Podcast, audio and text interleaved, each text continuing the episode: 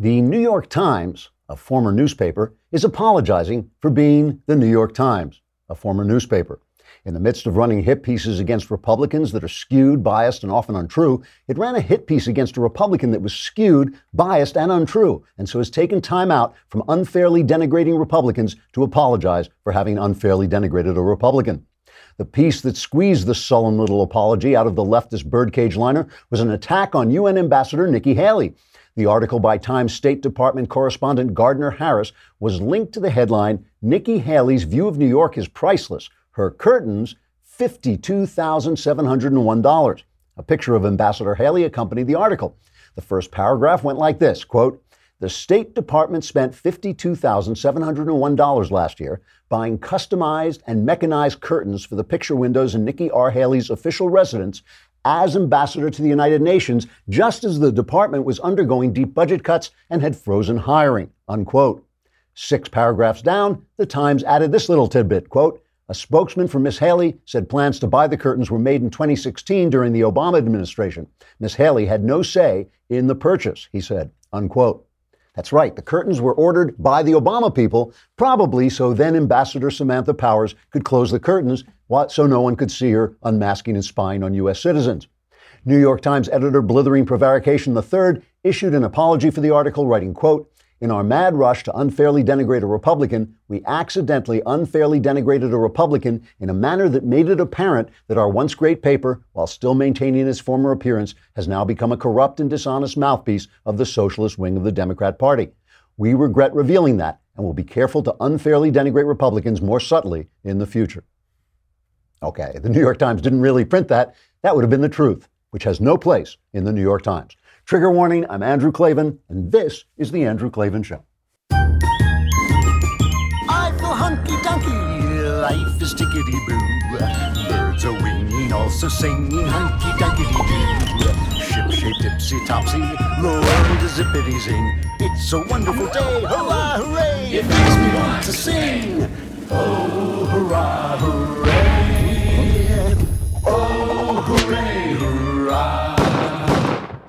All right, we are back after this sad and lonely Klavanless weekend that you were going through, not me. But uh, we will talk about Brett Kavanaugh, of course, and uh, Sara Gonzales from The Blaze is going to be here in the studio with us to talk about uh, the news and how it works and her new show about the news.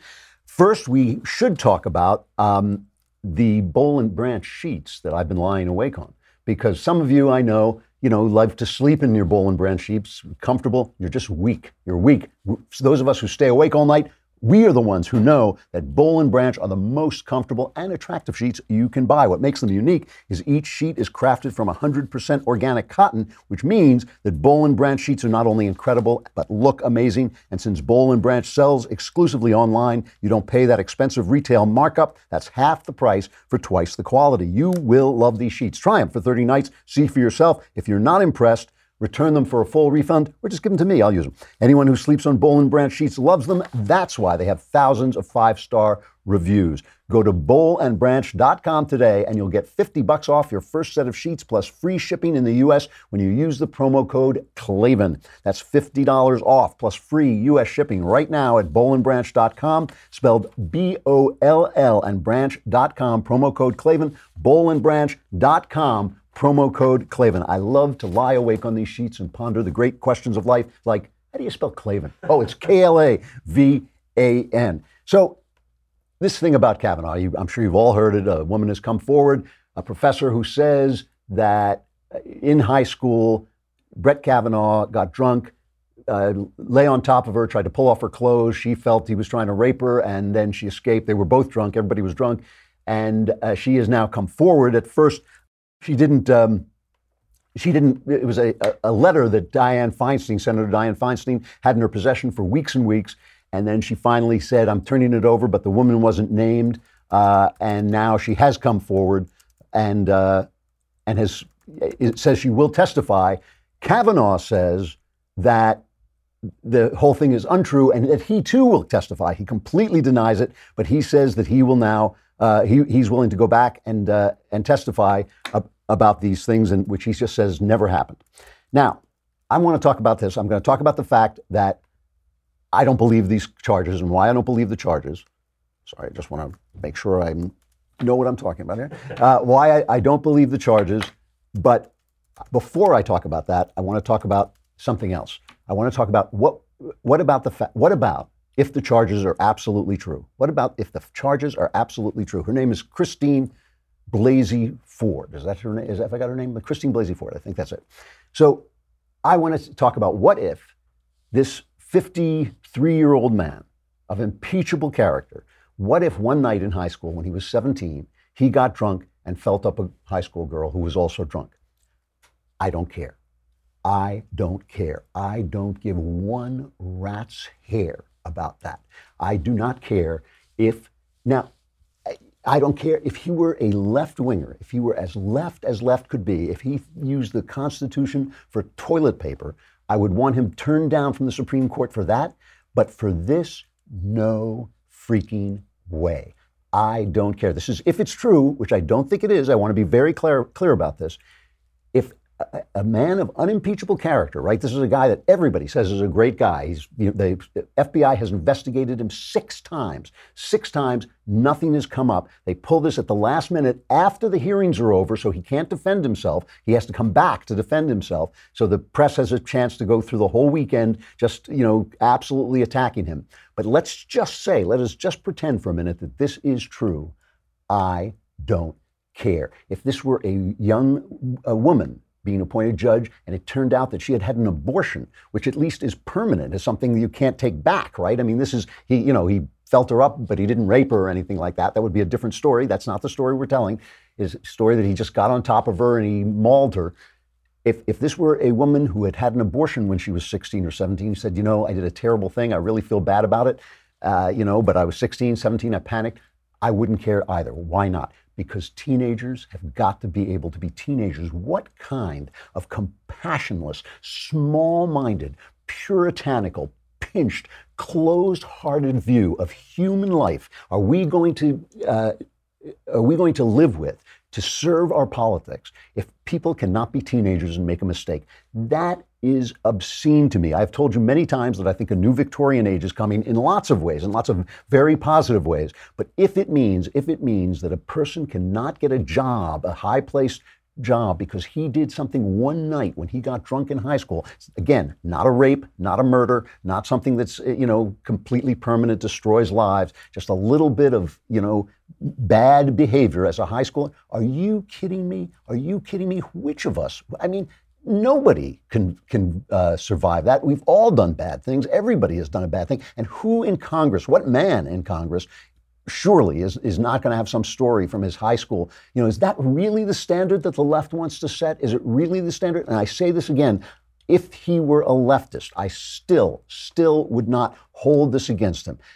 If we can't be children, if we can't be teenagers, if we can't have flaws, if we can't be human beings, who's left? Who, who is going to who is going to be a judge over us? Who's going to sit on the Supreme Court? Someone who knows nothing about the foibles of humankind? Who is you know everything about our Constitution is built with a knowledge of the foibles of humankind. That's why they pitched powers against each other. Are we really to serve our lousy politics, our mean, ugly, stupid, low politics? Are we really going to abandon our compassion for human beings such that we only will allow people who have never done anything to, to serve us. That is absurd. I don't care. If it's true. Now, here's why I don't think it's true. I mean, there are lots of reasons why I don't think it's true. This lady, you know, I, I don't, I don't, I'm not going to attack her. Maybe she remembers this, maybe she doesn't. Uh, she told it to a therapist in 2012. This is the first thing. She told it to a ther- the story to a ter- therapist in, in 2012, 30 years after it happened. She had never told it uh, to anyone before that he was trying to take off her bathing suit the story in the therapist notes don't match the story that she's telling now. They don't name Kavanaugh, and they say that there were four men in the room. Now she says that it's two men in the room. You know, but this she says that's the therapist's fault. She took the notes wrong. How on earth? How on earth do you defend yourself against the charge like that? How on earth do you defend yourself? So I dismiss it on that.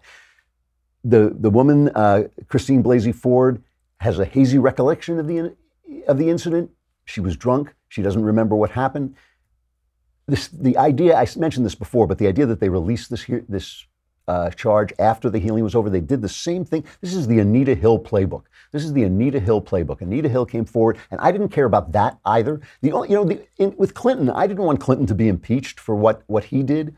The only thing about Clinton was it was revelatory of his constant character. Bill Clinton's affair that he had in the offices that we pay for was revelatory of his constant character. He was constantly using and abusing women for his pleasure. He was constantly using and abusing Hillary for his power. You know, I mean, he treated her like garbage and she didn't like it very much by uh, according to all accounts. So that said something about his character. This says nothing about the guy.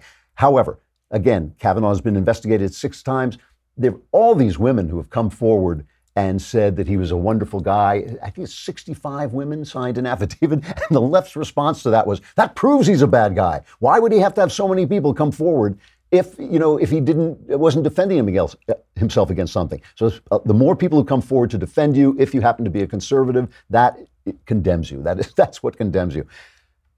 The uh, other thing about this woman, and and this is important. Uh, it, well, let me get to that in a minute. I want to talk about the way her students, she's a teacher, a professor. I want to talk about the fact that the way her students react to her. But first, uh, Kavanaugh's mother uh, who was a circuit court judge, once ruled against her parents. That's something that may give her a grudge. And finally, she is a very left wing, Bernie supporting Democrat who donates to left wing causes and has previously signed an open letter challenging Trump's border policy. Some people said, for instance, that, well, when she first talked about this, it was 2012. And so Kavanaugh, but she didn't mention Kavanaugh at the time, it seems like.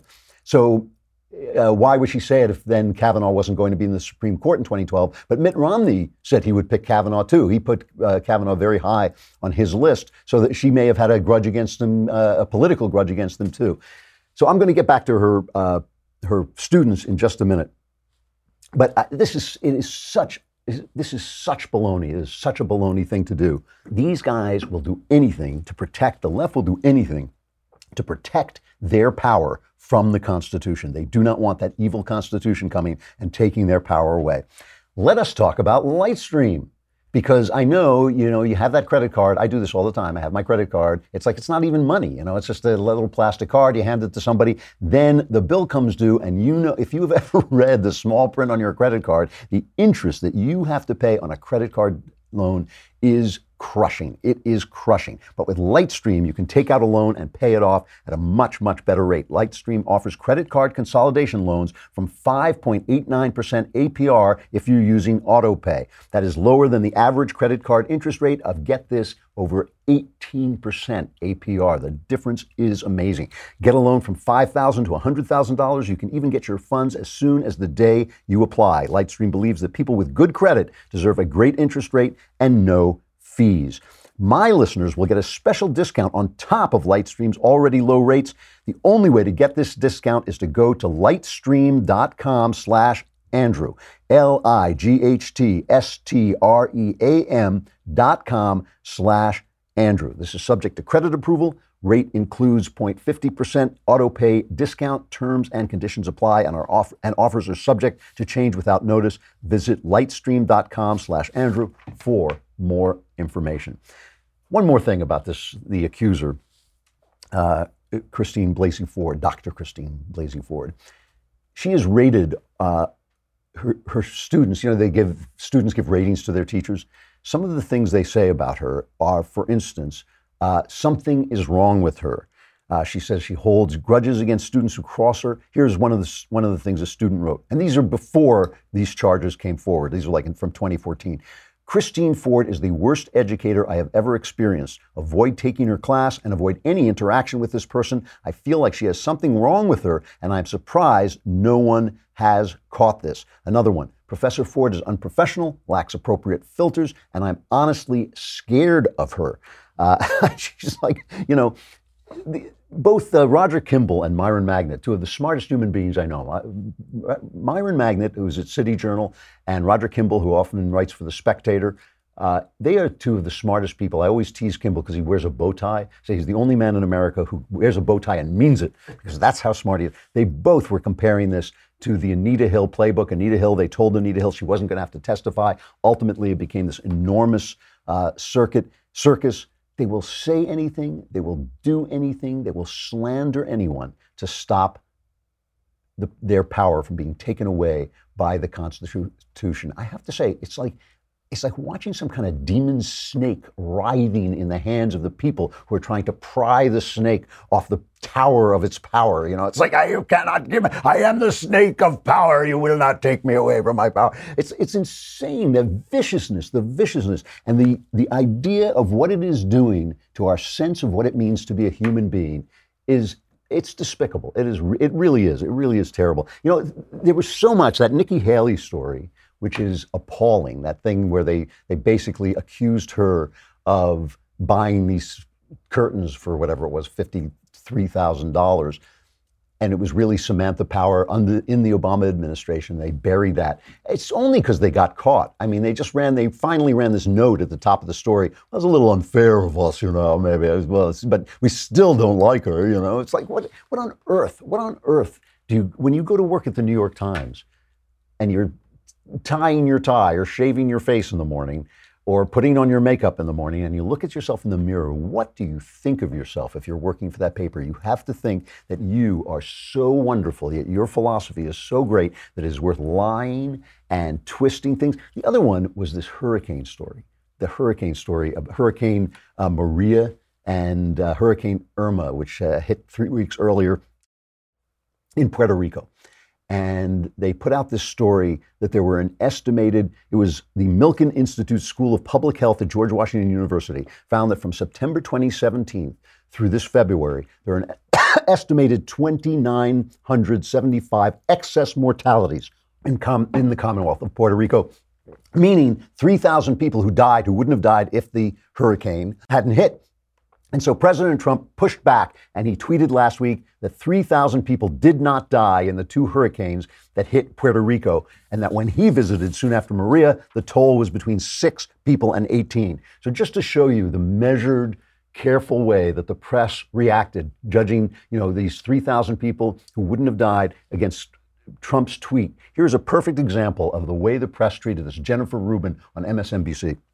Donald Trump has killed those people twice. Once through neglect and oversight, and secondly, disgracing that they died at all. Um, and that's what death denial, that's what Holocaust denial, that's what all these denial syndromes are all about, is killing the person twice.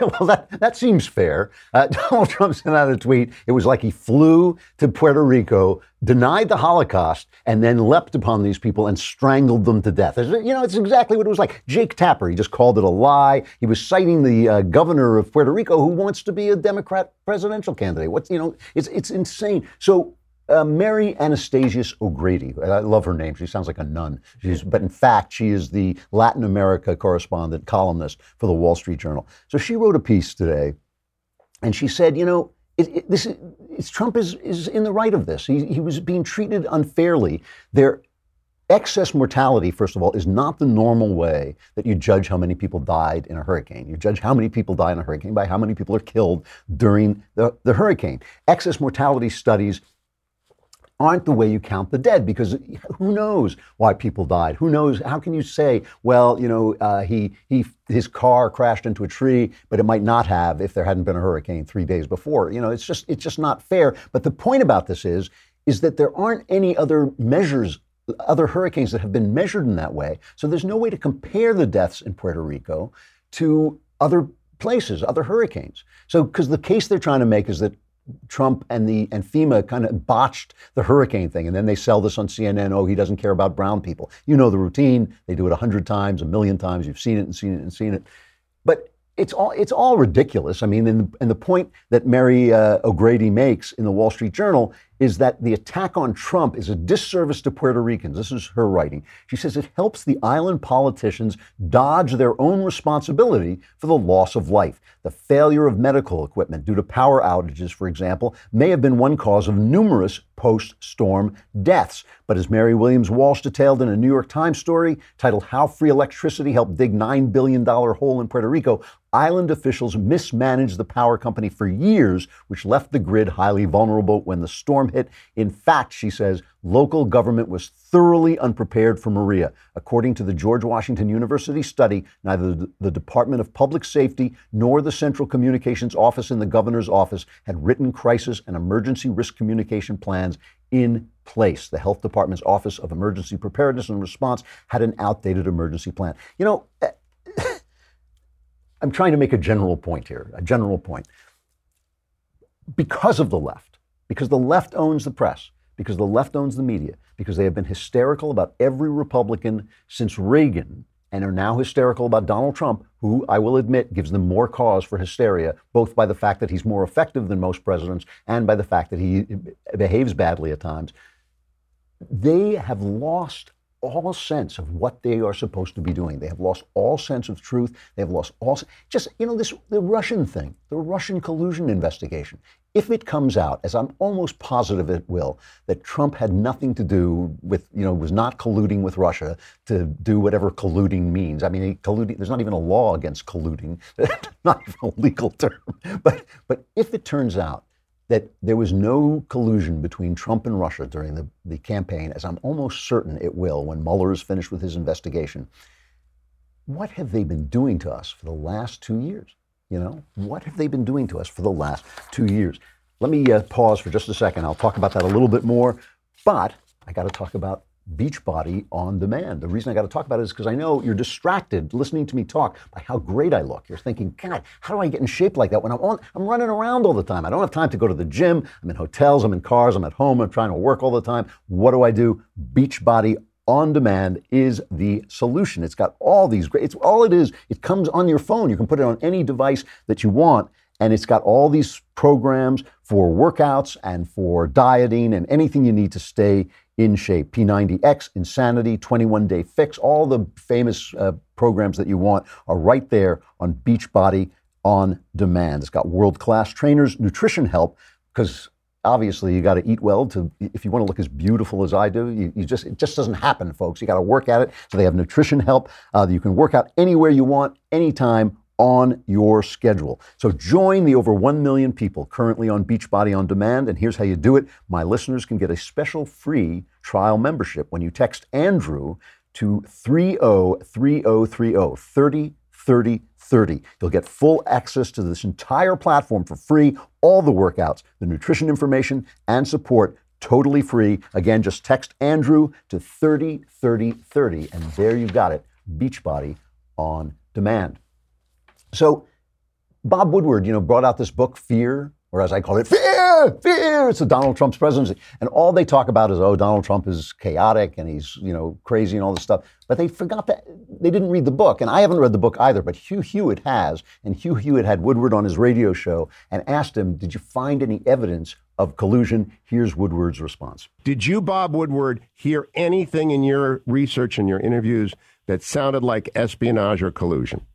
Uh, I did not, and uh, of course I I looked for it, looked for it hard, and uh, so you know there we are. We're we're going to see what Mueller has, and Dowd may be right. He has something that Dowd and the president don't know about. A secret witness or somebody who has uh, changed their testimony, as you know, that often happens, and that can break open or turn a case. But you've seen no collusion. I have not.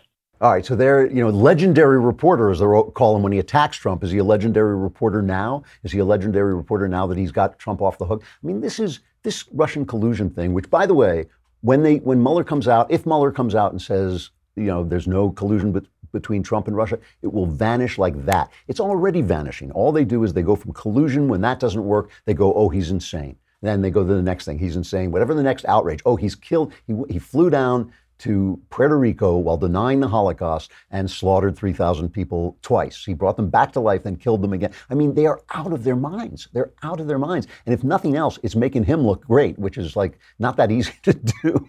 All right. Coming up tomorrow, September 18th at 6:30 p.m. Eastern, 3:30 Pacific. Don't miss our next episode of Daily Wire Backstage with Ben Shapiro, the one and only, the God King of the Daily Wire, Jeremy Boring, with me and Alicia Krause. And guess who will join us? Glenn Beck. Not bad, not bad. I, we like to bring Glenn Beck. Glenn Beck, you know, doesn't drink, and I don't think he smokes. So we like to bring him into a smoke-clouded room and drink in front of him. It's just, it's just a way of torturing. We just like to get him. That's like, but he will talk about his new book, Addicted to Outrage, and more. We might let Knowles go. Are we going to let Knowles? Ah, come on, Knowles can be in there. He's got. He brings the cigars. We got to let him in, and we'll be taking questions, but only from Daily Wire subscribers. So make sure to become a subscriber today. That's tomorrow, September 18th at 6:30 p.m. Eastern. Join us for Daily Wire backstage with our special guest, Glenn Beck. It will be worth it just to watch Glenn cough. Well, be talking to it about his book, Addicted to Outrage. Become a subscriber and ask your questions. We'll answer them all. From the Blaze.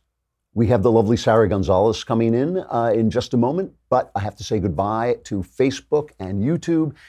This is the time. This is the moment. Come on over to thedailywire.com where you can listen to the rest of the show. But while you're there, you can also subscribe. It's a lousy 10 bucks a month. It's 100 bucks for the year. You get the leftist tears Tumblr with your yearly subscription, and you get to be asked questions not just on the Daily Wire backstage, but also in the conversation, and most importantly, in my mailbag, where the answers are guaranteed 100% correct. I mean, you can't, where do you get a deal like that for 10 bucks a month? All your questions answered, guaranteed correct, will change your life 10 bucks. All right, come on over to thedailywire.com.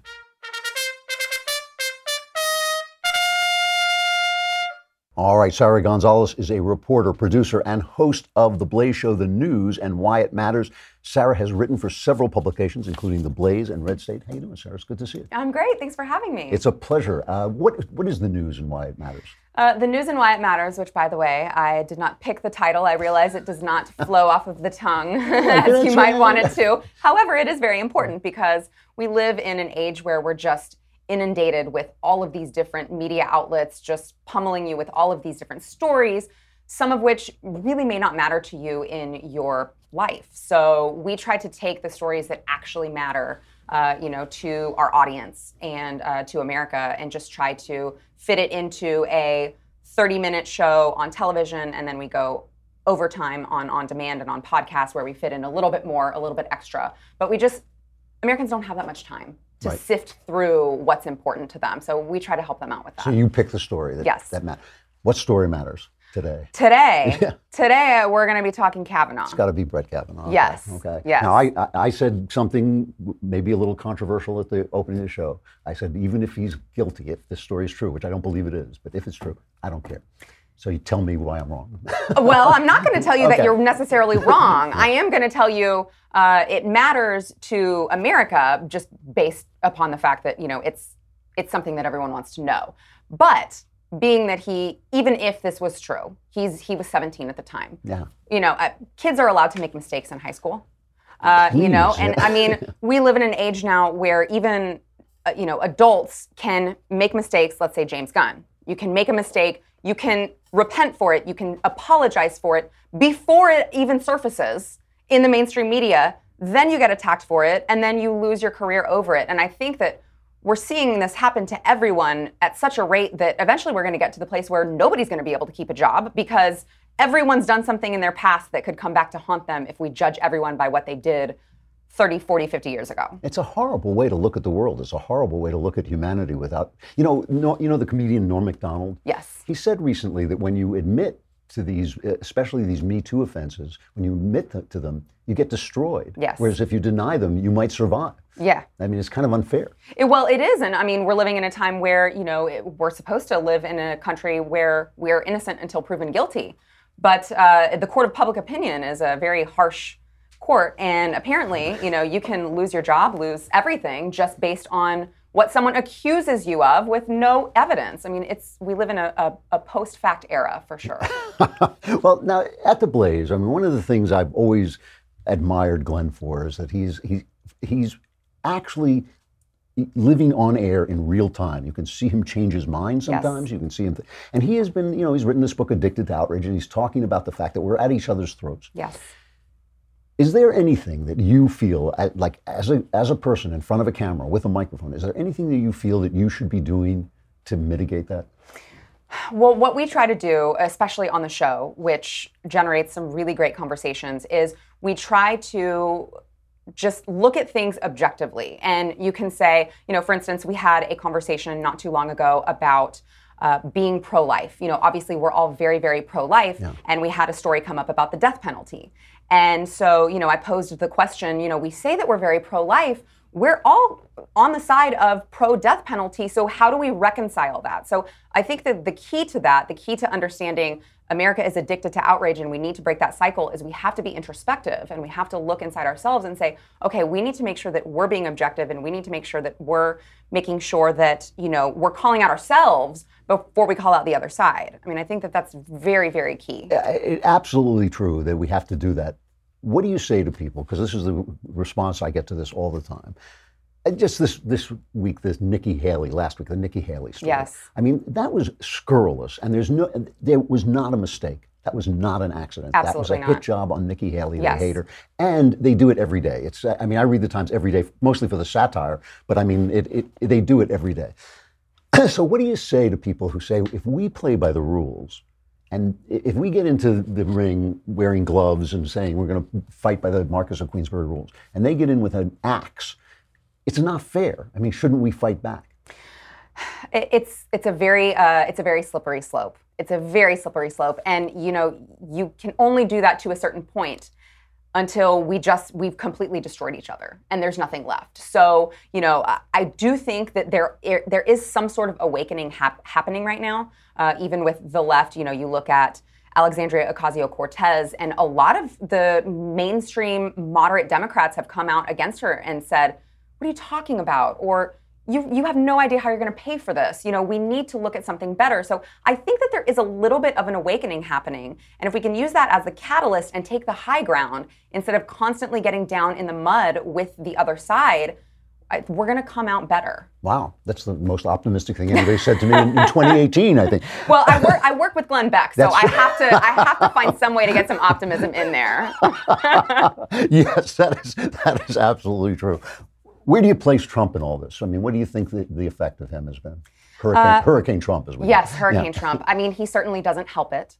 Um, I do know, you know, Stu Burguiere, uh, Glenn's co-host, does always like to say he just doesn't like to pay attention to anything that he says, that he tweets, anything like that. Just look at policies in particular. Uh, I, I, I can see why he would want to do that, but you know, anytime that our president is coming out saying anything controversial, you know, I just wish someone would take away his Twitter. Really, just take away Yeah. his phone. But he doesn't help. He doesn't help that. But he's fighting with the media and he's in this constant battle with you know who is going to be the martyr and who is going to you know be the winner in this one particular battle and it- it doesn't i feel like as the president of the united states he should take the high road it doesn't always happen um, i wish that he would because then we could at least say hey the leader of the republican party is the one setting the example for everyone else but you know if someone has to, someone has to do it first and it sure ain't going to be the media Well, that, that is the thing. I mean, that is the answer to this. Uh, Yes. You know, I, I know a lot of people, sometimes me, who say, if, you know, I mean, if we could take twi- uh, Trump's Twitter away, the guy would be on the $20 bill at this point. He has Yes. accomplished Yes. a lot. He has Yes. done a lot of He good really things. has. And done a lot of things with the press screaming that we were all going to die. I've seen that before. I mean, Giuliani did that in New York. Mm-hmm. He transformed New York. He was called a racist every single day by the New York Times. Uh, Reagan did it, and he was called all those names. They said everything about Reagan that they say about Trump. Obviously, different people, but still. yeah What do you say to people who say "At- he's fighting back? I mean, we watched George W. Bush, and Karl Rove has admitted this. We watched George W. Bush just take it on the chin day after day, too dignified, too presidential to fight back. Trump fights back, and a lot of people, especially his base, say, yeah, it's about time. there's a way to fight back uh, in which you're still not going negative. So you could point out, you know, the New York Times had a misleading article about me. It was completely false.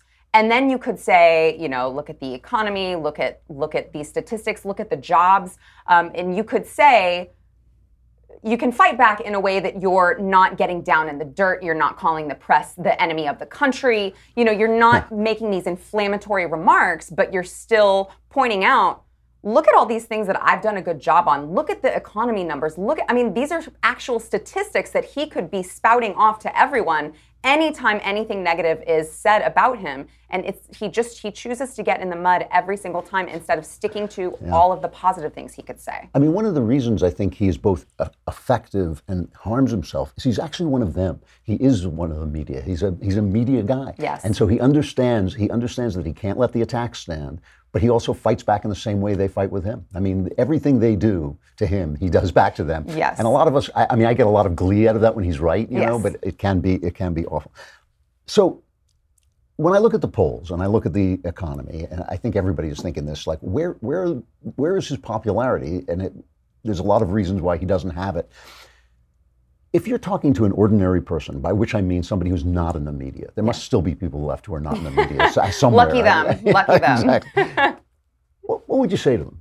You know, how do you, what, what would if you were going to write a book that said how to watch the news? What would it say?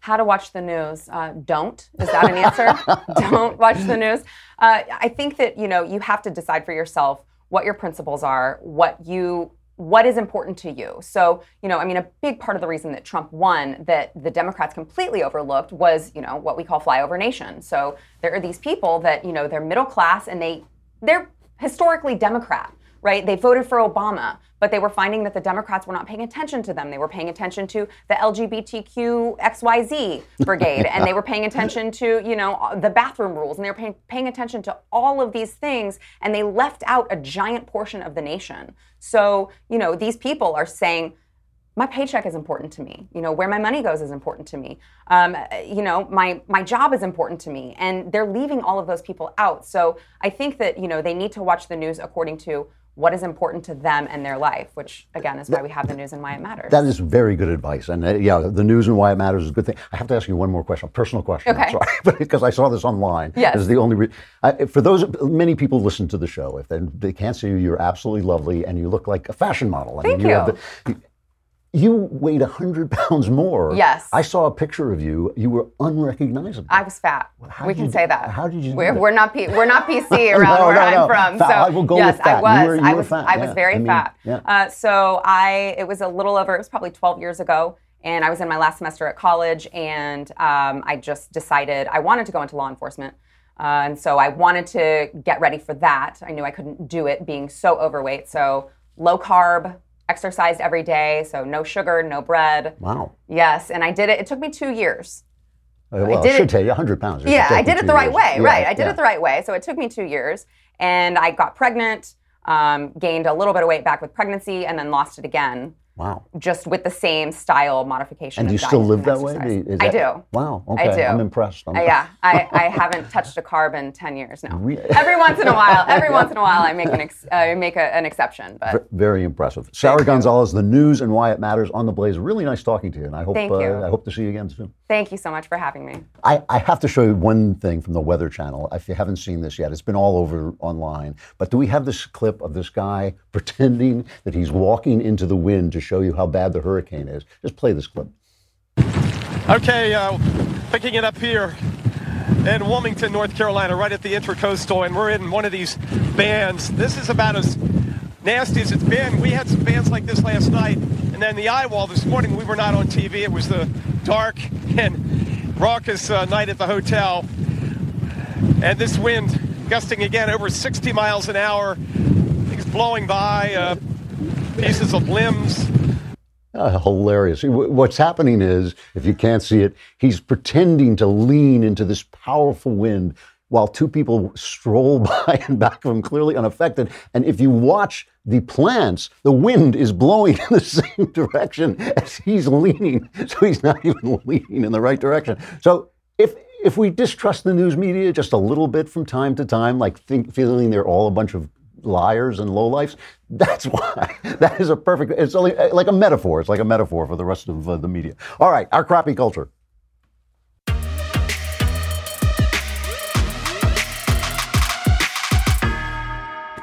Today, as I'm sure each and every one of you knows, is Constitution Day. Did anybody know that but me? Yes, Uh, everybody. That's why I like. I love to see this Constitution. Uh, Judge Don, federal judge Don Willett has a, a piece in the Wall Street Journal in which he recounts the famous story uh, of Benjamin Franklin, who made the last great speech of his life, urging the signing of the Constitution with, as he said, all its flaws. And after uh, he signed it, he came out, and the people, the crowd in Philadelphia, shouted at him, "What have we got? Have we got a monarchy or a republic?" And Franklin said, "You've got a republic if you can keep it." And uh, Judge Willett writes that the constant, Constitution inaugurated a revolutionary design, Madisonian archi- architecture infused with Newtonian genius, three separate co equal branches locked in synchronous orbit by competing interests, ambition counteracting ambition. But the truly extraordinary element was that these three rival branches derived their power from three unrivaled words inscribed on the page in supersized script We the people. And he talks about, he quotes Thomas Jefferson wherever the people are well informed, they can be trusted with their own government. So let's see just how informed the people are. My friends at Campus Reform, we love these guys, went out, and now this is actually two years ago, I think. They went out and asked people whether the Constitution was being treated as if it were too important. If people were paying too much attention to the Constitution, here's what they said. I feel like sometimes people use the Constitution as an excuse to not think and to not work towards progress. I come from North Carolina, and there are a lot of people in that area who I think take the Constitution too serious. The Constitution was written, it was kind of vague and using the language that we don't use anymore, and so a lot of people just don't understand what it means. In a large part, I think the text of the Constitution itself and a lot of the amendments are probably taken a little bit too seriously. That attitude has a lot to do with um, sort of like our, I don't know, path dependent reliance on the Constitution and the way we're sometimes afraid to think, I don't know, in more utopian ways. A lot of arguments end in um, someone saying, oh, well, this is what the Constitution says, so therefore this is what it is. People tend to want to read the Constitution very strictly when in reality it's a living document, it changes with time. You know, we have to keep updating. Like, we would update anything after, you know, like the dictionary is updated like once a week. I mean, I think the founding fathers definitely didn't intend for the Constitution to have, I mean, just direct interpretation. I don't believe in direct interpretation of the Constitution. So, so we're in deep, deep trouble. I like the girl who said, "He said it prevents us from thinking utopian thoughts in a more utopian way." That's its purpose. That is the purpose of the Constitution. It was written by people who knew. It was written by people who understood what human beings are. Uh, how flawed they are, how sinful they are, how ambitious, how selfish they are, and it, po- it pitted us against one another to keep the government from taking away our freedoms, which is its natural, the natural thing that it does. Study more, learn more. Don't be, don't be a moron. You know, figure out what, why they wrote the Constitution. It can be changed. There's nothing wrong with changing it and updating it, but, but it is one of the greatest political doc. It is the greatest political document ever made. You know, there's only one original, radical political thought. One and that is that you should govern yourself. Everything else is Pharaoh.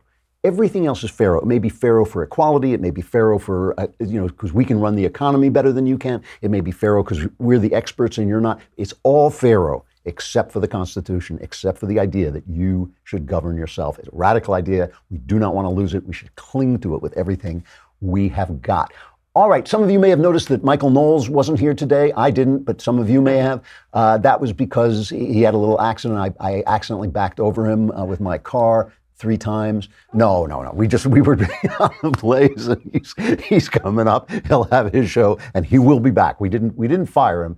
Ben hasn't fired him yet. I I, I never. I'm the last guy to get the memo, so he hasn't fired him yet. Tomorrow we will be back. I'm Andrew Klavan. This is the Andrew Klavan Show. Be there.